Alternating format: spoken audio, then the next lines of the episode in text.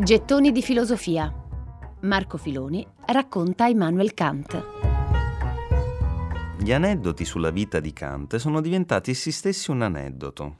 Per secoli abbiamo ripetuto la vecchia storiella, pur divertente, che racconta di come i suoi concittadini di Königsberg regolassero gli orologi non al rintocco delle campane, bensì al passaggio di Kant durante la sua camminata pomeridiana.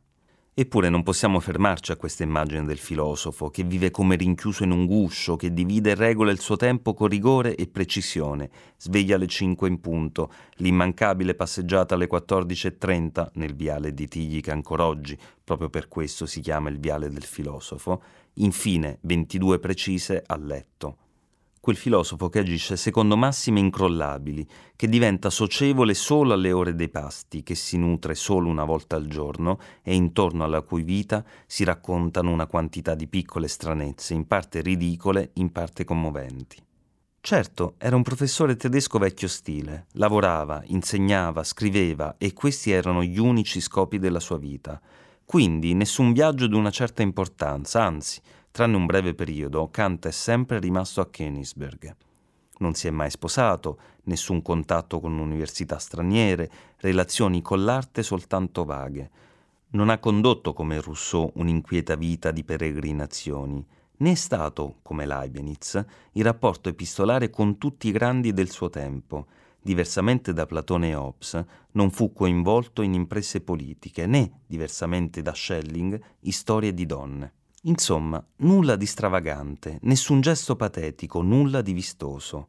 Ecco allora che alcuni biografi, soprattutto subito dopo la sua morte, hanno sentenziato che la sua è stata un'esistenza abitudinaria, in fondo noiosissima. Ma enumerare i dati di una vita, o in questo caso constatarne l'assenza, non rappresenta una biografia.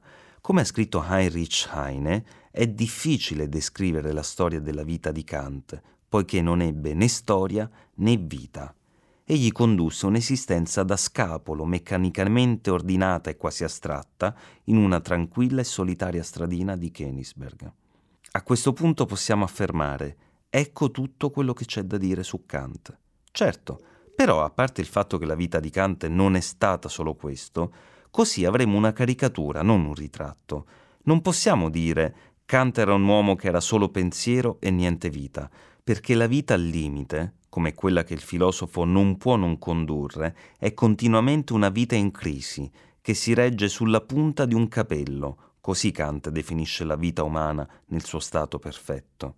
Non dimentichiamoci che il pensiero di Kant ha rivoluzionato la filosofia moderna, è uno di quei pochi, pochissimi filosofi di cui si può dire che c'è un prima e un dopo. E chiunque voglia avere a che fare con il pensiero deve misurarsi con lui. Gettoni di filosofia. Marco Filoni racconta Immanuel Kant.